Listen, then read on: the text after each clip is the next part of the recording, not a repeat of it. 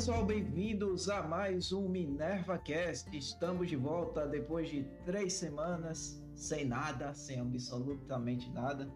Minerva Cast, para quem não sabe, é um podcast voltado à engenharia, arquitetura, design de interiores, com assuntos dentro ou fora do contexto das profissões, mas que de uma certa forma traga algum benefício para o profissional. E hoje nós falaremos sobre engenharia estrutural, sobre projeto estrutural, o que é necessário para que você se torne um profissional dentro dessa área. E o nosso convidado de hoje é o engenheiro estrutural Vitor Menezes. Vitor, bem-vindo ao Minerva Cast. Muito obrigado, Ed. Muito obrigado pelo convite, né? A gente está aqui uhum. podendo falar do que a gente gosta. E é isso aí, vamos falar sobre estruturas, né? Vamos falar, vai pegar pesado. Desde o princípio, para quem não sabe nada, até perguntas mais específicas que eu tenho para fazer para você. Fala um pouquinho sobre você, se apresenta, qual sua formação? Pronto, vamos lá. É, Vitor, né? Meu nome é Vitor. Uhum. Eu trabalho como, como engenharia. Trabalho principalmente na parte de estruturas. A gente pega um pouquinho também de algumas disciplinas. Faço parte de, como é que eu posso dizer, de gerenciamento dos, dos projetos também. Mas atuo basicamente apenas na, na engenharia de estruturas, fazendo projetos estruturais. Uhum. E a gente está aí, né, tentando deixar uma coisa, trazer um pouco mais transparência no mercado, levar mais segurança para o mercado, né, levar um pouco mais realmente de engenharia e segurança para toda a nossa comunidade aí do Brasil, né. E é uma coisa assim que o pessoal luta para não fazer o correto, né. É. Mas a gente está ali sempre para poder colocar na linha. Exato. Exato, exato, exato. Esse é o nosso trabalho. Eu sempre digo a ESC, o pessoal, geralmente os colegas de trabalho me perguntam, né? E aí, Vitor, teve muito problema? Aí minha resposta é, graças a Deus sim, né? Uhum. Se não tivesse problema, o engenheiro não, não teria trabalho. Estamos aqui para criar soluções, para resolver os problemas ou mitigar os problemas. Pois é.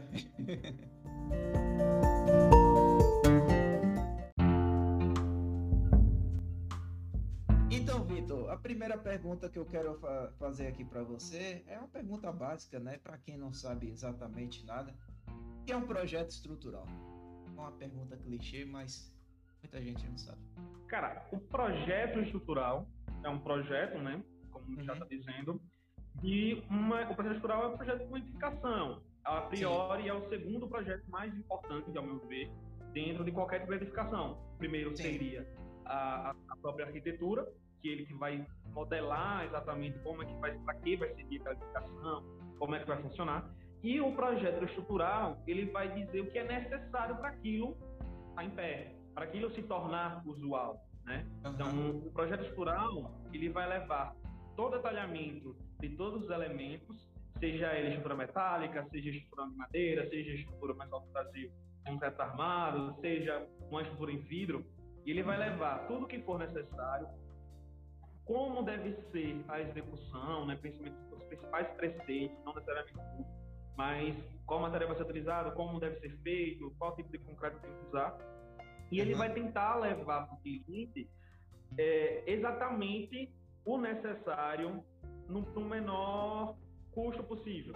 Né? Uhum. O que é necessário para aquela edificação funcionar de maneira correta, assim, de duração, que se mantenha durante 60 anos ali, sem nenhum problema, mas ao mesmo tempo tentando levar a economia, né? prezando pela economia do cliente. Então, o projeto geral é isso. Ele normas, né? vai nomear todos os elementos, dizer quais são as localizações de cada elemento e vai uhum. dizer cada elemento daquilo que é que na vai executar. Entendi. E por que um projeto estrutural é tão importante assim? Porque somente, somente com um projeto estrutural você vai ter a garantia que aquela edificação vai é, manter o seu estado de, de, utilidade, de utilização, durante um tempo determinado, que a gente fala aqui no Brasil de 50 anos, se para a Europa já aumenta bastante. É, e vai te dizer o quanto, o mínimo necessário que você precisa gastar, né? É, e é isso. O projeto estrutural é imprescindível por, por conta disso tudo aquilo que você deve fazer, tudo aquilo que você tem que colocar, você tem que fazer o planejamento correto. Senão você vai estar jogando o seu patrimônio, a sua segurança é, uma coisa certa. E somente com o projeto estrutural que vai dizer isso. Né? Que a gente vai fazer todo o mapeamento das cargas que vai ser utilizado, a certificação que vai ter, o que é que vai ser utilizado ali, o que, é vai ser. Então, é, o projeto estrutural ele é totalmente conta disso. Sem ele, você está ao acaso. Você está totalmente ao acaso. Porque a segurança é sempre em primeiro lugar, né? A gente não deve pensar no custo, porque tem muita gente é. que pensa no custo. É, e, e, assim, a gente pensa assim, muito assim, é, é, muita gente fala, né? Ah, se um médico der um problema, uma pessoa morre. Se um engenheiro de estruturas der, der, fizer coisa ruim, muitas pessoas podem morrer. Né? Uhum. Mas, assim, o projeto estrutural, eu, não, eu, eu levo o meu trabalho não apenas como essa segurança de sinistro, porque o sinistro é uma coisa assim, é um, muita coisa deve dar errada para que aconteça realmente o sinistro. Mas eu realmente. penso, quando eu falo segurança, é até a simples segurança do patrimônio. Então, o que, é que adianta eu fazer uma casa hoje que aí você, você não constrói hoje por menos de 80 mil é, e você não tem a segurança de que aquilo vai se manter nas condições de utilização. O que é que eu quero falar com condições de utilização? É você acaba de construir sua casa, sua moradia, com toda sua família lá dentro, e em dois anos já tem um monte de fissura, já tem rachadura, vai ter que refazer viga, vai ter que refazer é, o telhado, que aqui no Brasil tem muito problema com telhados, né? A gente tem, assim, tem uma cultura dentro do Brasil de não fazer a não considerar vento, então vira e mexe, a gente vê principalmente nos projetos de estruturas problema com telhado. E assim, uma, uma segurança do patrimônio. Você tem a certeza de que está ali, você está gastando o mínimo possível, e tem a certeza que vai estar 50 anos ali resguardado. Então, é, eu vejo mais esse tipo de segurança, né? Uhum. Um certo equilíbrio entre as duas partes. Como é que funciona a elaboração de um projeto estrutural? Eu sei que é uma pergunta muito ampla, mas que é que você considera quais são as informações necessárias, tudo isso? Cara, para fazer um, um, um, bom projeto estrutural, a gente baseia em três produtos iniciais, uhum. né? Não é só a planta. Né? Então, o primeiro, o primeiro produto vai ser o conceito da própria estrutura em si. A gente vai dar aquela auxiliada na própria arquitetura para saber, é um estudo de viabilidade. Uhum. Como assim? É, a gente vai ter que sentar com o cliente, com o arquiteto, para saber exatamente qual é o objetivo daquela edificação. Então, se, se for um caso é, de uma academia de dança, é uma coisa. Se for uma academia de, de fisiculturismo, é outro caso. Se for uma academia é, pilates, é outro caso. Já não vai ter, não vai ter campo puro, não vai ter carga alta. Sim. Se já for uma edificação, é outro caso. E aí você entendendo o conceito, quanto é que o cliente pretende gastar, a gente vai começar a pautar o primeiro produto. O primeiro produto é a viabilidade daquela edificação. Exato. Como assim? Tipo assim, é, eu tenho uma edificação que o cara, que o cliente, ele está querendo construir uma casa médio padrão. Ele não quer gastar tanto. Ele, ele quer ter um conforto, mas ele não quer gastar o máximo possível. Então a gente vai auxiliar o arquiteto na concepção da própria arquitetura. Então, o, o, o, arquiteto ele já vai ter uma ideia, cada arquiteto tem sua assinatura, mas a gente vai ver se aquilo ali realmente é viável ou não para o bolso dele. Né? Uhum. Então, o primeiro passo é o estudo de habilidade. É o famoso botar um pilar, colocar uma viga um pouco mais larga, conversar com o arquiteto se, se, se dá para reduzir alguma coisa, se dá para utilizar lá daquele tipo que ele quer utilizar, né? Se ele quer fazer uma, quer fazer, sei lá, uma platibanda e não quer mostrando viga. Ah, mas isso. fazer isso na laje vai ser muito caro, então vamos usar uma viga invertida, que eu vou ter mais inércia e vai ser, não vai ver. Então isso é a definição do produto inicial, produto de viabilidade. O primeiro produto é a parte de viabilidade. Segundo é, é o projeto estrutural em si, né? A gente vai ter essa aprovação, tá tudo ok, vamos trabalhar, vamos trabalhar. E agora a gente vai começar a trabalhar na parte de, do projeto em si. Quando a gente trabalha com o projeto em si, a gente vai começar, algum, vai começar a buscar algumas informações, que a gente até leva em consideração, mas nem tanto, lá na parte de definição de produto, ou definição do, de habilidade, que vai ser a uhum. classe de agressividade, qual vai ser a utilização, qual é a frequência padrão daquela estrutura, é, quais são aquelas cargas, né? Quais são as cargas atuantes, preponderantes, né?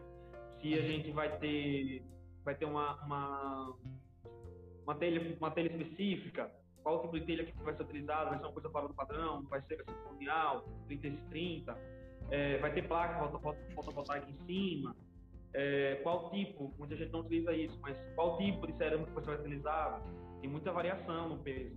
É, qual tipo de escada a gente vai utilizar? Então a gente vai pegar todos esses dados. Com esses dados a gente vai ter algumas definições, que vão ser, principalmente para a agressividade, que é basicamente o mais importante, que é você vai tirar é, três pontos né, na classe agressividade. O primeiro seria o cobrimento mínimo em cada peça, vai ser o FCK mínimo para o concreto, né, com a resistência mínima à compressão do concreto, e o outro é que é a abertura máxima de fissuras, né? E a gente vai ter uma ideia, se for uma região de maresia, determinada, vai agir de uma determinada forma. Se a gente for trabalhar em outro lugar, vai trabalhar de outra forma, de uma forma mais amena. É, definindo essa, esses, esses, dados, a gente vai começar a trabalhar sobre o pré-dimensionamento. O que é o pré-dimensionamento? O pré-dimensionamento é definir as dimensões padrões dos elementos estruturais. Então, vai ser um pilar, pilar mínimo 12, vamos dizer assim, que é a norma de qualidade, o 18 não, não passa isso, mas a norma de qualidade, é, a gente pode utilizar, sim, é, pilares de 12 centímetros, é, ou não dá, vai ter algum elemento que vai precisar de função, então melhor a gente utilizar 16, aí já vai dar um pouquinho na parede, para ter dentro, vai ter dentro. A altura das vigas, né? qual vai ser o vão máximo, vai ter, vai ter negativo, não vai ter. Já ir para o programa, né, que a gente hoje em dia, muita gente às vezes fala, ah, tem que ser engenheiro raiz e tem que saber projetar sem usar programa. Tem. Mas hoje em dia a gente não consegue entregar projetos de qualidade ao prazo competitivo sem usar programa. A gente tem que ter bem pautado o pré-dimensionamento, que são essas dimensões padrões do projeto, e aí sim a gente fazer toda a concepção estrutural, onde é que vai ter viga, onde é que vai ter pilar, qual tipo de laje vai ser utilizado, fazer o levantamento das cargas e fazer o detalhamento fino de cada, de cada peça dessa, colocar em prancha, detalhar e aí acaba, bota na prancha, entrega para o cliente. Esse é o uhum. segundo produto. O terceiro produto é você realmente entregar ao, ao projeto, passar para o cliente e fazer o acompanhamento daquele projeto. Né? Eu, pra, um bom projeto estrutural, você tem que falar a mesma língua do executor. Não adianta ser um monte de papel e, a execução não, não saber o que está fazendo ou não está entendendo. Então, eu acredito que a parte de acompanhamento da obra, mesmo que não seja é, toda semana, todo mês, mas a parte de acompanhamento da entrega do projeto, se está tudo ok, se estão conseguindo seguir, se está sendo realmente atendido o projeto, eu acho muito importante. Até para o melhoramento do próprio, do próprio engenheiro, né? do engenheiro uhum. que está fazendo o projeto de e, e é isso. Projetos de estruturas são espaço aí. Isso que é preciso para fazer um projeto. Basicamente isso, né? Nas entrelinhas tem muito mais coisa para a galera explorar aí. Tem, tem muito mais coisas.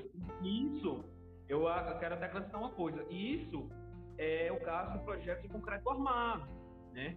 Se a gente for trabalhar com projetos de metálicas, a conversa é outra. A gente já tem uhum. que imaginar, a gente já tem que pensar quais são as, as seções padrões que o mercado trabalha, se tem viga aí. Não adianta, não adianta eu fazer um skill tech lá absurdo e não ter, né? Ou então Exato. fazer uma viga absurda e não existir. Então, madeira já vai ser outro tipo de, de projeto, já vamos ter outros passos.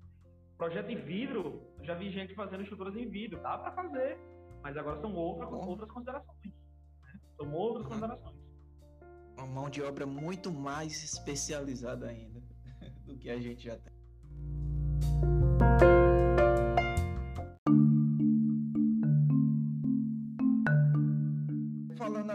Pouquinho sobre desafios. Quais são, é, na sua opinião, os maiores desafios de um projeto estrutural? Qual é a parte que mais pega ali? Rapaz, eu acho que o maior desafio dentro da, da, da especialidade, trabalhar com estruturas, eu acredito que é a comunicação, sabe?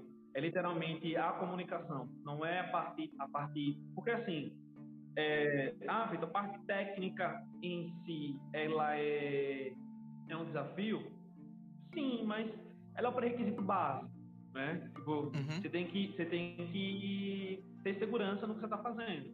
Então isso é o básico. Mas acho que a parte mais desafiante mesmo é a questão da comunicação com cliente, mão de obra, é, o próprio arquiteto, e você conseguir levar realmente um, um bom projeto de qualidade que todo mundo vai fazer. É, Para mim, eu acho que isso é maior desafio que tem dentro da, da, da área. E em relação a tempo de garantia, eu sei que toda obra vai ter um prazo de validade, né? Uma estrutura. É, realmente, quanto tempo de garantia nós temos assim para essas obras em concreto?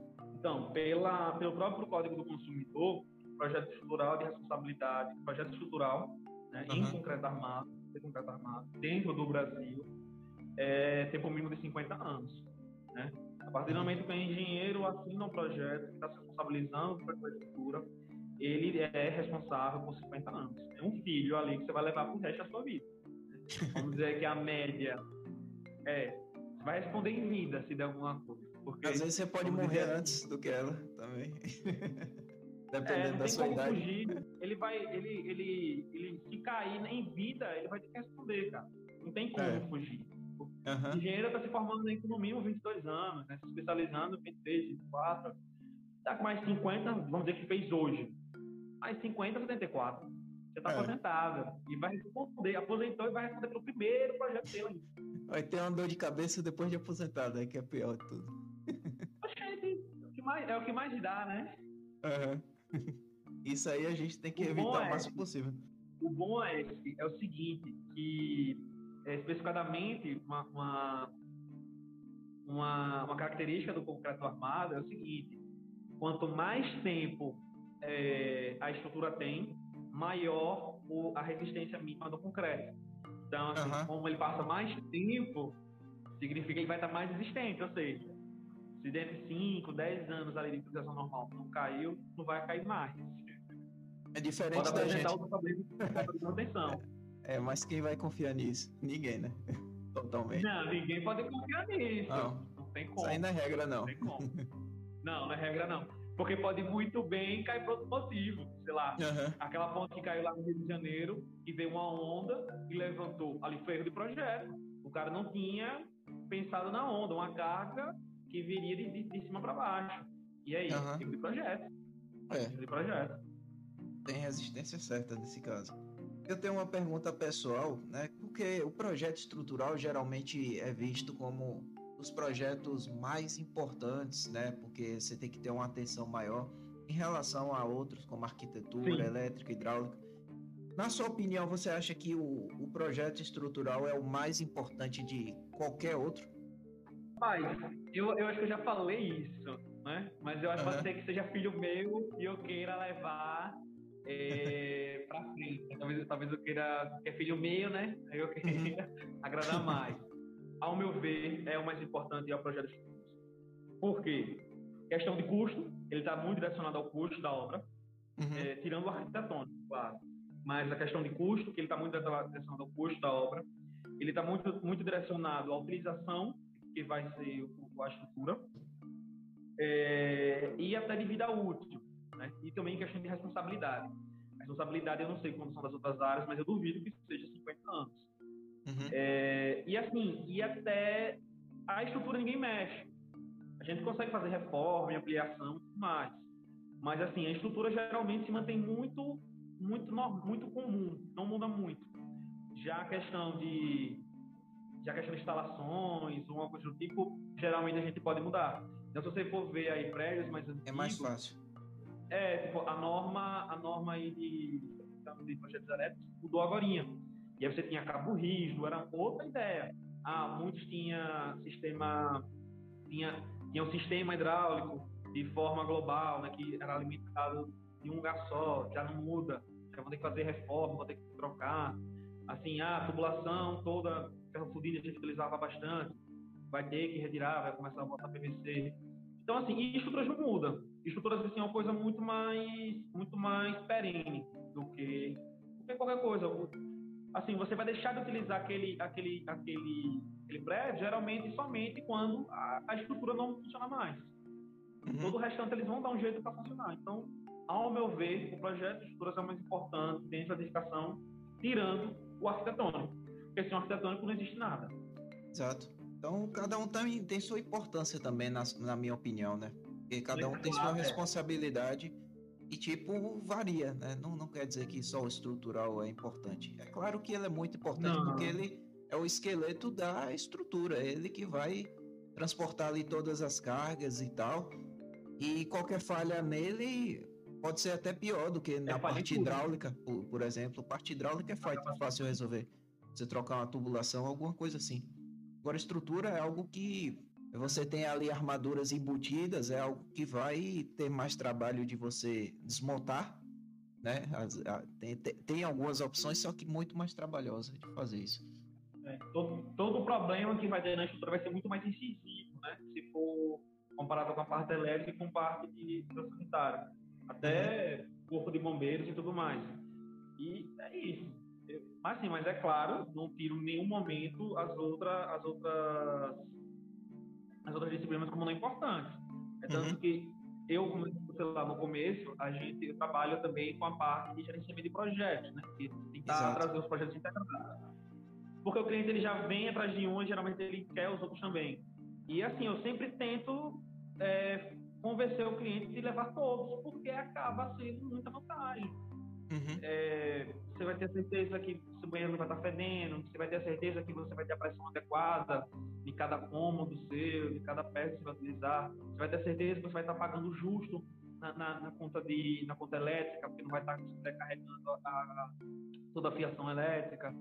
Então, assim, eu acho que é de suma importância. Se o cara, pelo amor de Deus, faça todos os projetos possíveis, porque sempre vai ser economia para tudo tiver uma equipe bem alinhada, de execução, que vai seguir os projetos realmente, é só economia, é só, é só vantagem.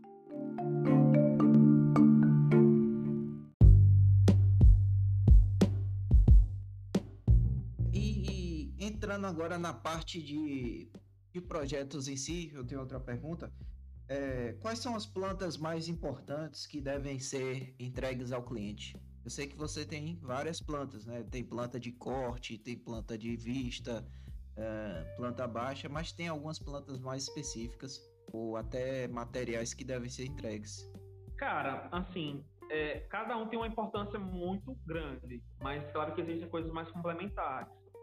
Eu vou te dizer quais são os básicos. Uhum. Se você não entregar isso, não é um projeto de futuros, né? Uhum. Então, assim, o importante, o mais importante dentro seria é, a planta de forma, né?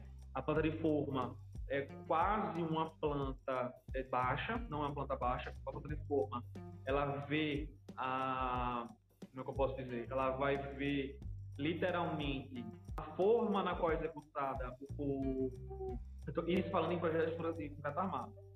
É, ela vai ver exatamente como a forma seria disposta, onde seriam as vigas, onde estaria cada pilar, onde estaria a laje. Ela não é como a planta baixa, a planta baixa ela corta né, um metro e quinze, né, e olha para baixo. Ela vai cortar em cima, faceando a altura da laje. É, a planta de forma, que vai dar a localização de cada peça, os detalhamentos principais dentre os pilares, as vigas e as lajes, né, é, que vai dizer quanto de aço, quanto de concreto, qual e as dimensões de cada, de cada elemento.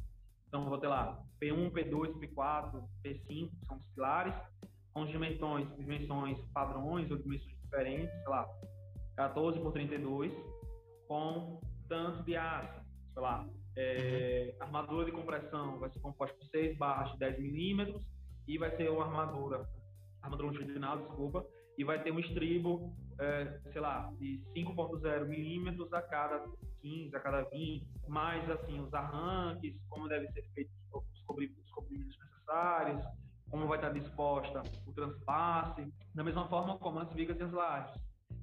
Então, nas vigas você vai ter a forma, que vai dizer exatamente cada uma, e vai ter detalhamento de cada forma, né? uhum. dizendo qual o comprimento, quais são as posições das, das, das, das, barras, quais são as barras longitudinais, onde é que tem estribo, onde é que não tem, qual o espaçamento em cada lugar.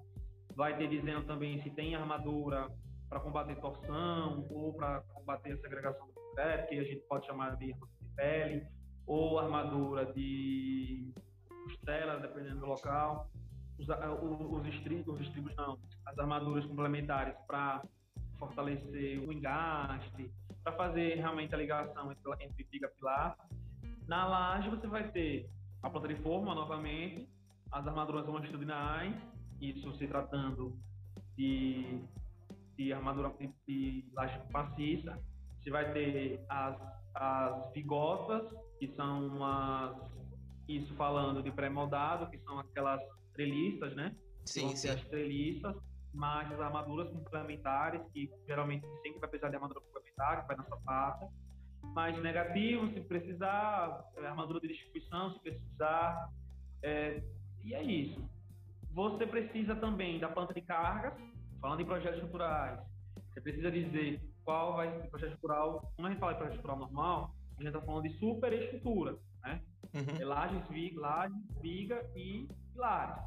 Então a gente precisa dizer qual é a planta de locação e de cargas, onde é que vai ter cada pilar e em cada pilar vai dizer qual é a carga que está sendo jogada para uma fundação necessária que vai para o engenheiro de solos ou o engenheiro de fundação ou que vai ser o próprio engenheiro de que também faz também, né? Que ali vai jogar qual vai ser a carga de compressão, quantas toneladas, quantas toneladas força sendo jogada para cada, cada fundação, é, qual o momento que está sendo passado, se está sendo jogado alguma força cortante.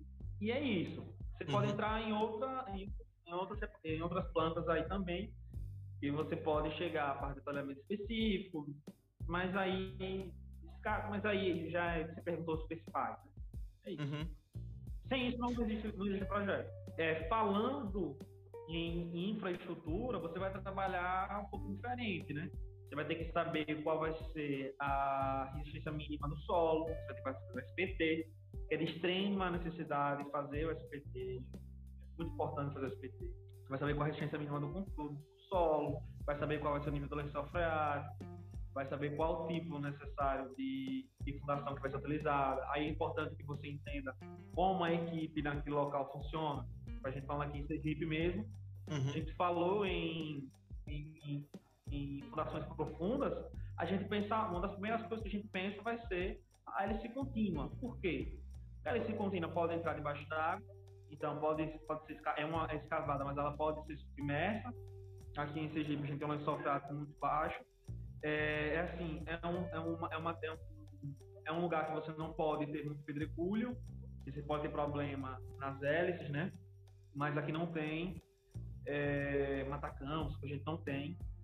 E assim, e como não é uma fundação a percussão, né, que é o famoso batistaca, o aquela que vibra, você vai ter a certeza que não vai afetar os seus vizinhos. Uhum. Né? Então, assim, é o que é o mais utilizado. Falando é... de fundações profundas. E tem a de tubulão também, né? Que é até um tipo de fundação que já foi meio que banida, porque causou Sim, alguns acidentes. É, exato. Inclusive, eu tenho uma história aqui. Mesmo em cargas pesadas. Pontos, uhum. geralmente. É, e o processo do tubulão, né? Você tem que escavar a base dele e criar, tipo, um círculo ali, é. né? O cara tem que é, descer lá. Eu, eu tenho uma história, né? Que um professor durante a graduação contou, né? Eu não posso afirmar se é verdade. Mas ele disse que teve um caso, assim, na, na ponte Rio-Niterói, uma construção da ponte Rio-Niterói, que o cara... É, desciam os caras, né? para poder fazer essa escavação na base. E aí é o seguinte é, depois que o cara terminava, eles davam um sinal de alerta, um, um aviso sonoro, para subir esses caras. Só que te, é, teve um determinado dia que um cara que estava escavando, ele não ouviu o sinal para poder fazer o comando para o cara que está lá em cima içar ele para ele subir. E aí o que é que aconteceu? É o que ele disse, né? Eu não, não tenho prova totalmente. Eles concretaram o cara junto. Não duvido, velho. Não e aí, e aí, o que é que aconteceu? Depois que a família foi procurar saber que o cara tá sumido muito tempo já, eles desconfiaram também. Aí eles tiveram a sensatez de fazer a radiografia de. Radiografia não, é tipo um raio-x da, da, das fundações. E ele viu um esqueleto lá concretado, cara. E, tipo, essa história, assim, na época, assim, na faculdade, abalou todo mundo. Todo mundo ficou assim, cara, será que isso foi verdade mesmo? Não é possível, velho, um negócio desse. Não, eu acho que é muito. Eu acho isso muito normal de acontecer, cara. Porque concretagem. A gente fala de concretagem, a gente sabe como é concretagem. E toda uhum. aquela questão do tempo que o concreto tem que ter mínimo. Você tem que, tem que ver várias cores, tem que verificar muita coisa para ver se tá, tá tudo ok. Cara, é muito, eu acho que é muito normal isso. E ele é profundidade muito alta. Eu acho que isso é muito normal. É, falando em acidente com tubulão também, eu conheço uma história que é a seguinte: se a gente faz tubulão submerso, a gente precisa de uma câmara de pressurização, né? Então, vai lá o cara lá embaixo, entra, tem aquela distância bem claustrofóbica, né? Até o tubulão, a, a, o diâmetro mínimo dele é 60 centímetros. Já porque o cara é obrigado a entrar. Não entrava, não, eu. Assim, de jeito nenhum. É, o que dos caras devem ganhar bem, né, pra fazer, na verdade é essa. Mas eu já vi, eu já vi, já passou até no documentário, tudo isso, em uhum. plataforma. Era feito um tubulão, teve que fazer a câmara de pressurização, né? Porque era, a pressão lá embaixo era muito alta. E aí a pessoa tem que jogar comprimido no tubulão para não entrar água, né? Então você tem uma câmara de pressurização, tem, tem um cubo, né? O tubo desce lá embaixo, tem a base embaixo. E em cima fica até um quarto onde é pressurizado todo o ar e ele é é pressurizado o ar e, eu, e as pessoas que estão fazendo a manutenção ficam lá esperando o tempo de pressurização para não ter problema. Uhum. E aí, qual é a história? Os caras fizeram o tubulão, fizeram toda a execução, viram lá a base, estava tudo ok. Foram subir, estavam subindo, isso em torno de 5, 6 pessoas. E aí deu falha no equipamento. O equipamento teve uma falha. E aí a, a teve aquela diferença de pressão absurda. Os caras explodiram. Caralho, velho. Tipo, cinco pessoas explodiram no, no meio da plataforma. Sangue pra todo lado, velho. Eita. E é, é assim, muito perigoso o tubulão. O tubulão é assim bem perigoso mesmo. Cara, velho, que, que. Que loucura, que bad, né? Que negócio complicado. Assim, tubulão é uma coisa muito complicada de trabalhar mesmo. Aham. Uhum. Eu nem sei para que inventaram esse tipo de fundação, porque tem coisas mais eficientes, entendeu? Eu não sei. Qual, qual a diferença dele em relação a uma estaca, a uma, a uma estaca com sapata? Qual a diferença? Então, qual a vantagem aí, dele? Então, tem vantagem sim, né?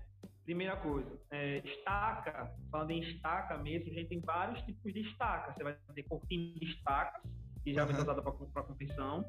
Você vai ter, isso cortina de estacas pode ser metálica, tem aquela estaca de astagma, não agora. Você vai ter, você vai ter um tipo de, outro tipo de cortina de estaca, que vai ser aquela com várias, é, são várias hélices contínuas, e depois uhum. tem no centro também, que é fazer outra cortina de concreto armado. Você vai ter estaca, estaca, estaca escavada, que é aquela que é só ela escavada, depois é, é, colocada armadura e concretada. Você vai ter estaca de hélice contínua com fluido, que é aquela que você. Oh, desculpa, tem estaca escavada com fluido e sem fluido, que com fluido ele pega e vai jogando uma lâmpada luminosa, depois é jogado o concreto. Tem a hélice contínua, que a gente tem utilizado aqui, ele vai escavando e ao mesmo tempo que escava, ele já vai jogando concreto. Só que aí no final, para no final da, da, da, do comprimento ideal, você joga concreto a mais, empurra concreto no fundo dela e você vai ter o, o refúgio, né? Você vai ter um concreto podre, uhum. né? chama de concreto podre, que não vai que vai que vai estar totalmente contaminado. Você tem a estaca, estacas mais antigas é aquela de trem, né? que era o letramento de trem, estaca metálica. Você tem estaca de percussão, que aí você pode ter estaca de madeira, pode ter estaca pré-moldada de concreto, é, você pode ter outros tipos de estaca de metálica sem ser a, a de, de trem, mas você tem tubulão também, né? Uhum. Qual a diferença em cada tipo desses tipos de estaca? Tipo assim, estaca a percussão, você vai ter aí de pré-moldada, você vai ter um, um uma, uma resistência lateral dela um pouco maior, porque se for uma estaca de percussão, falando em concreto armado, ela é um pouco mais larga, então você vai trabalhar com 20, 30 centímetros, então ela vai ter uma área lateral um pouco maiorzinha. É, você vai ter vibração na lateral, você pode ter problema na, nas suas redondezas. Uhum. Porém, você não, não necessariamente você vai precisar ter uma boa resistência de ponta, porque ela tem uma, um, um, uma resistência lateral maior. E assim, você não tem problema com água, porque é escavada, ela já está pronta. Se você passar para uma percussão, já é a percussão, você não vai, você não, não é escavada, vai entrar. Se for metálica, a metálica ela é muito fina, Então ela não tem uma resistência lateral boa, mas ela tem uma resistência lateral muito alta. Então já é outro ponto. E ela consegue ir a distâncias maiores, porque ela dá menos. É, ela dá a sismologia dela é menor que comparada de concreto. Uhum. Se você for para a estaca de hélice contínua, é uma estaca escavada, então ela não tem tanto problema. E ao mesmo tempo ela não tem problema com água, porque o concreto vai ser jogado ao mesmo tempo. Só que a resistência de ponta é nula e você tem que garantir uma, uma resistência lateral boa.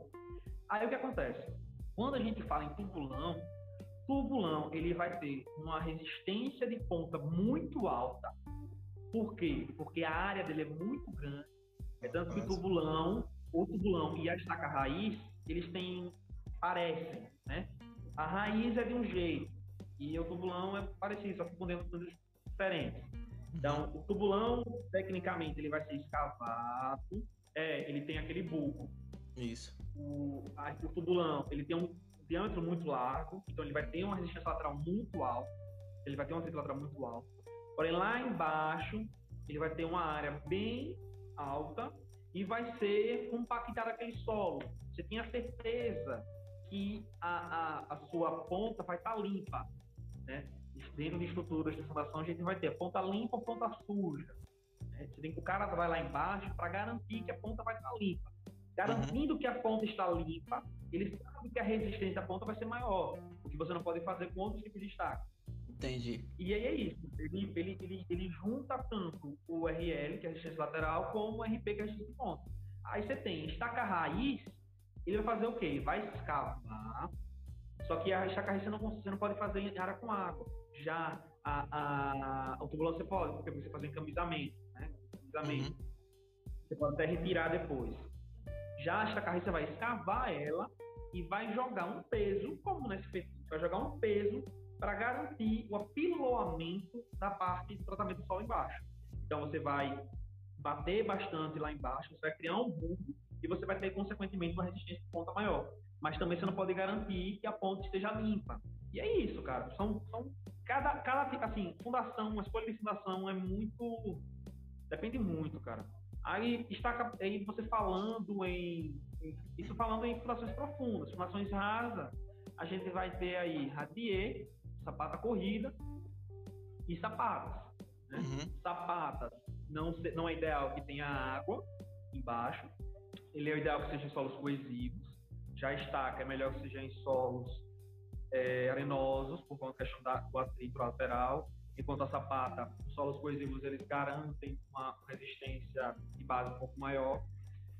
É, não pode ter água, ou você vai ter que fazer o rebaixamento do solo freado, porque o cara vai escavar literalmente um buraco. E ele tem uma resistência boa. É, é, um, é um misto entre, entre o radier e entre uma estaca em si, que é só na ponta.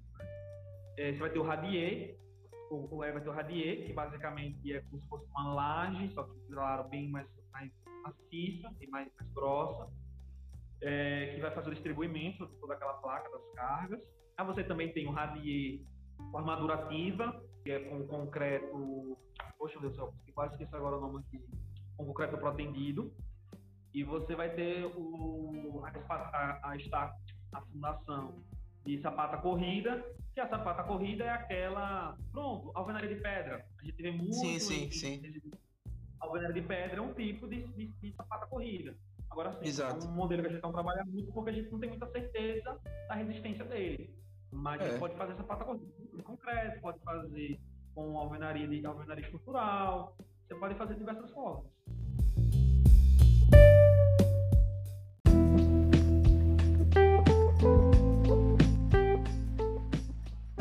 você falou agora de alvenaria de pedra e a, a, a, próxima pergunta ela tem uma certa relação com isso. É, porque geralmente, né, é, tipo casa de praia, de sítio, você não vê pessoas fazendo pilares de concreto, fazem amarrações de blocos para poder criar pilares. E eu queria saber se isso realmente tem alguma resistência, você criar um pilar com blocos ou tijolos para poder suportar a carga do telhado. Não, tem. Tem uma resistência sim. Não vou dizer que não tem, porque senão não tá em pé. Uhum. Sim, agora você não garante nada, né? Sim. O bloco. É, é assim, é aquela coisa que você faz sabe que vai dar problema. A verdade é essa, tipo assim, normativamente, normativamente é proibido. Mas você pode fazer, assim, resistência nula, vou falar como profissional, o povo faz, mas está tá equivocado. O que acontece? A resistência à compressão existe, sim, mínima, né? Não é uma alvenaria estrutural, é uma alvenaria de vedação, que a gente era para considerar a resistência dela. É, se tiver qualquer tipo de desaprumo, né? Se tiver qualquer tipo de desaprumo, sei lá, desaprumo é, é esse fato aqui, né? O pilar está aqui, vai ter uma força aqui, vai, vai tentar desaprumar. Você vai ter problema realmente na, no seu pilar, no seu pilar de Entre aspas. É. que ele não vai suportar esse esforço. Vai ter recalque, vai, ter, vai estourar. Pilar. Porque é um, porque é um pilar. Um pilar é um elemento estrutural que é feito para receber carga de compressão. Então ele está fazendo o pilar. Se fosse assim, não existiria estruturas de adobe. Né? Existem prédios de adobe que é bloco duplo não é interessante utilizar, por quê? Porque você não sabe qual a resistência que aquele bloco vai ter, você não sabe como é que feito executado, você não sabe como é que está feito amarrado, que não está sendo amarrado. Ou seja, passa um ônibus, a casa, a casa começa a vibrar, começa a aparecer rachadura. Uhum. Então, assim, eu não posso, aí eu não posso quebrar uma parede que vai dar problema. É assim, é, o cara tá jogando dinheiro fora, né? A verdade uhum. é essa. Então, não tem segurança nenhuma pra, pra vida dele. Entendi. A verdade é essa. É, e em relação, é, vamos entrar agora também um pouquinho em relação a pilares e vigas, né? Foi até uma pergunta que me surgiu hoje, naquele projeto que a gente está desenvolvendo. e aí eu queria saber, acho que é dúvida de muita gente. Eu posso passar tubulações é, por dentro de pilares ou vigas? Em pilares, não. Em vigas, sim. Por que, por que não, não pilares? pode em pilares? Então, por que não em pilares? Porque o furo que você vai fazer vai ser literalmente no concreto. E no pilar, o pilar ele está lá para resistir esforços de compressão. Não só de compressão, mas é, ele é mais, como é que eu posso dizer? Só ele que vai estar preponderante, ele que vai receber esse esforço de compressão, né? Então você vai ter a cargas axiais maiores, vai ser concentrado nos pilares, e ele vai estar lá naquela seção maior. Se você faz um furo, eu aqui, sei lá, em uma seção, se eu faço um furo, a carga não vai mais descer de forma reta. Ele vai, ele vai ter que passar por aquele furo, ele vai começar a abrir, vai começar a passar. Ou seja, vai mudar totalmente a tensão, como a tensão é distribuída. Já vai alterar, já vai diminuir, mesmo que. Aí assim, ah, Vitor, nesse ponto, assim, na, o pilar está aqui e eu fizer um furo nessa forma ou aqui, você vai mudar o caminho das tensões, já vai diminuir. Naquela área já vai ter uma área menor, já vai caminhar de outra forma, já vai ter algum problema.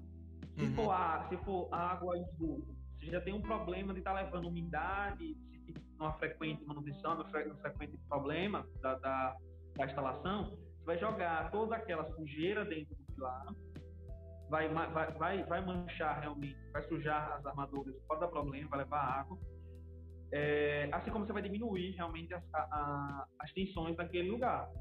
Se for no sentido longitudinal do, do pilar, você vai estar diminuindo é, a área, mas nem tanto comparado com uma. Imagine se quiser, mas nesse sentido é pior, é pior ainda do que nesse sentido. Porém, o que, é que vai acontecer? Você vai jogar aquela, aquele, um tubo de esgoto, vamos dizer assim, lá dentro. Você vai gastar um espaço absurdo no pilar. É, o, o, pilar vai se movimentar, pode, pode fissurar, a, pode quebrar a parede daquele, daquele tubo de esgoto, daquele tubo de água e vai dar problema no pilar. E assim, uhum. manutenção zero. Você nunca vai conseguir dar manutenção nessa instalação. Se for elétrica, a mesma coisa. Você nunca vai, nunca vai conseguir.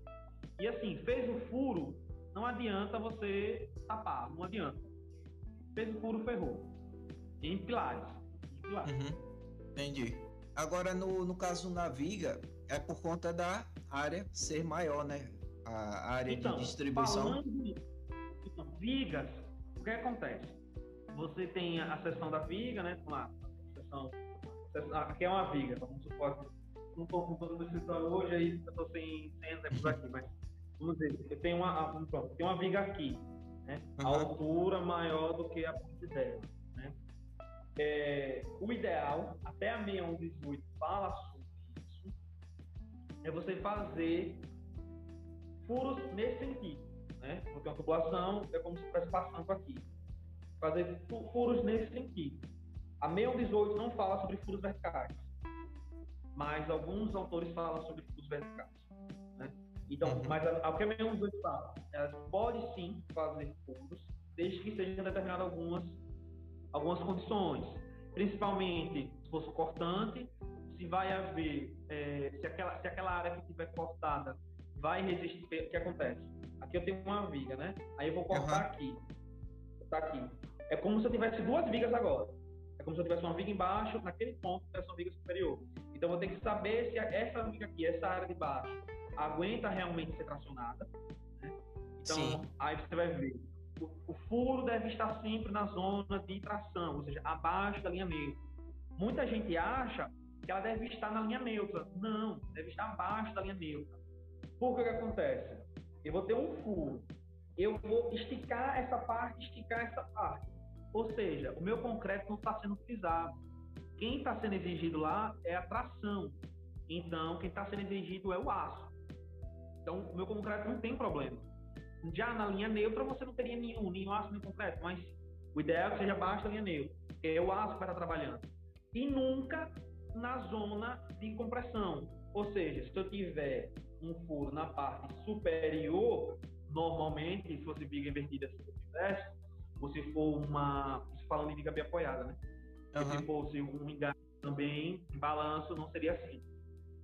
Tem que fazer na parte superior. Você vai, você vai estar jogando carga de compressão e vai ter um buraco lá. Aí você vai chegar no mesmo ponto do pilar. Né? Uhum. E aí o que acontece? A 6118 fala sobre isso é, sobre furos na, na seção nesse sentido aqui. Já falando nesse sentido aqui de furos verticais, a gente fica muito mais limitado. Por que a gente fica muito mais limitado? Porque as nossas sessões já são pequenas. A gente gosta de trabalhar com sessão de 12, 14, 16. Se a gente fala em residência 16, já começa a ficar complicado. 20 já começa a já já tem um negócio meio ruim, que é uma 20 por 60, que seria um prédio, já começa a trabalhar, já ser um pouco mais complicado, a gente é mais limitado, então a gente não tem. O, o, o principal do furo vertical, na verdade, não são nem os esforços, são a garantia do cobrimento, né? E a gente tem que garantir o cobrimento é, mínimo em ambos os lados da armadura. Então, vamos lá, eu tenho que ter 3,5 numa face, 3, aí tem o meu, o meu minha barra, vamos dizer que é a barra de 10 então é um 4,5. 4,5 mais 3,5. É... 4,5 mais 3,5. Aí eu vou ter 7. Aí vamos dizer, 7 mais 7 para ser o, o, outro lado, já dá 14. Ou seja, uma viga de 14 eu não consigo passar em um tubo. Porque ele uhum. tem que ter no mínimo 14. Aí já tem que ser uma viga de 16 para passar um tubo de água. Tubo de é. água. É. E a quantidade de concreto também vai variar. O problema não é nem a resistência, o problema são os cobrimentos. Aí, então, o ideal realmente seja é, nesse sentido aqui. Aí, o que é ideal? Nesse sentido, a gente tem que ter um cuidado com o momento cortante, né? O que acontece? A viga né, tem um momento importante que é esse, é o cisalhamento, né? É o cortante. Uhum. E aí, se a gente tiver uma tubulação ali, vai ser um, vai ser um, um fraco. Aí a gente tem que tentar fugindo do cortante e sempre o momento que é aquele esforço no qual vai trabalhar a tração e vai deixar a viga trabalhar de forma mais tranquila. Aí quais são os pontos melhores para a viga trabalhar em tração? No meio.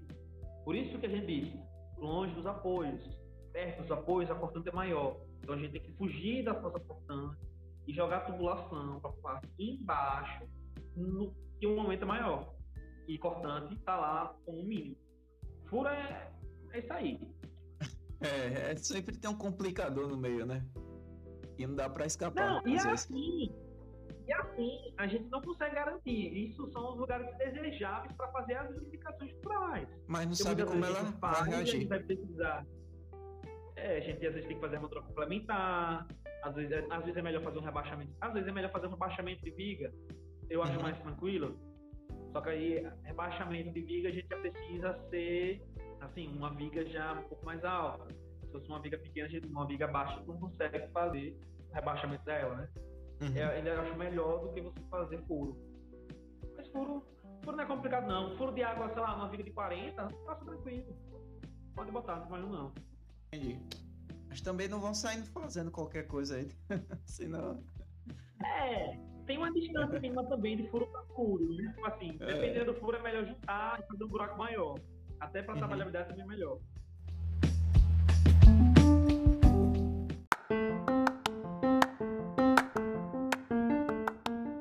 Então, cara, é, eu acho que foi isso, né? As perguntas de hoje. A gente está praticamente finalizando aqui. E, e no final de todo o Minerva Cash, eu sempre faço uma mesma pergunta para todos os convidados. É a seguinte: é, se você estivesse se formando nesse momento, qual a sugestão que você daria para si mesmo? Cara, qual seria as dicas que eu daria para mim mesmo? Com o conhecimento que você tem hoje para o cara que estava se formando. Rapaz, eu diria para estudar muito não, é porque dentro da faculdade é, a gente consegue, a gente pode estudar muito. Uhum. Então, assim, não ficasse muito focado apenas na área de engenharia, mas conseguisse levar mais outros conhecimentos. Então, se o cara quer trabalhar de gestão, procurar um gestão de projeto, gestão de obra, né? Fazer um Six Sigma, fazer alguma coisa nessa, nessa área. Se o cara quer ser empreendedor, então começar a buscar conhecimento de administração, de, de GP, né? Gestão de pessoas assim, buscar conhecimento sempre. Muitas vezes oratória, como se relacionar com pessoas, que é muito importante. Uhum. E assim, cara, sempre buscar conhecimento, sempre buscar conhecimento. Se não parar, é, vai dar avanço. sempre e a melhor época para estudar é da faculdade. Estude bastante, faça conexões, porque se você não tiver conexões, isso é muito importante. Você aceita conexões, networking, cara, é muita coisa, velho. Uhum. E é muita coisa. E não tenha medo, sabe? Vestir a camisa do engenheiro. Que engenheiro, eu costumo pegar, eu falei muito com meus colegas na época de formado. Eu comecei a trabalhar geralmente antes do pessoal. Aí eu sempre disse, cara, vai com medo, velho. O medo é muito importante. É o medo que vai fazer você trabalhar na segurança. Então vai com medo. Não fica esperando cair do céu, não, porque não vai cair. A engenharia civil é um mercado muito não regular como os outros. Né? Não existe aquelas profissões certinhas, aquele contrato para seguir a vida toda, não engenharia civil, normal dele é por projetos. Então, tem obra, faz a obra, finalizou a obra, outra obra. Você não pode estar muito vinculado à empresa, você tem que buscar o teu, cara, fazer o teu nome. Exato. Acho que é isso. É uma variação muito e grande das coisas o tempo todo. É. E você não consegue, tipo, é, estabelecer um padrão. Né? Às vezes as coisas mudam, mudam muito rápido, a questão de atualização também muda tudo isso. Então. Até, até na engenharia de estruturas, até na engenharia de estruturas, essa que eu vejo assim, uma coisa mais perene, tem mudança, pô, direto. A gente uhum. tá vendo agora aqui uma, uma estrutura pré-moldada para vitreliças em lajes, é, que já vem com a forma embaixo, para concretar de forma cheia. Então, assim, muda todo momento, cara. Exato. É isso aí. então, Vitor, é, quero agradecer aí a sua presença, né, a sua disponibilidade hoje de estar participando aqui com a gente e estar compartilhando conhecimento com essa galera. E é isso aí, pessoal. Quem tiver dúvida, coloca aí no comentário. Acesse o nosso Instagram, né, o meu e o do Vitor. O meu é o Minerva Cursos e o do Vitor também está, inclusive aqui na descrição do vídeo e também do áudio aí no Spotify. E é isso aí, Vitor. Obrigadão aí por sua presença, suas considerações finais. Eu que agradeço. Eu que agradeço. Sempre é bom estar aqui conversando, né? Falando um pouquinho, é sempre bom. Valeu, cara. Valeu, galera. Até a próxima semana. Fui. Tchau.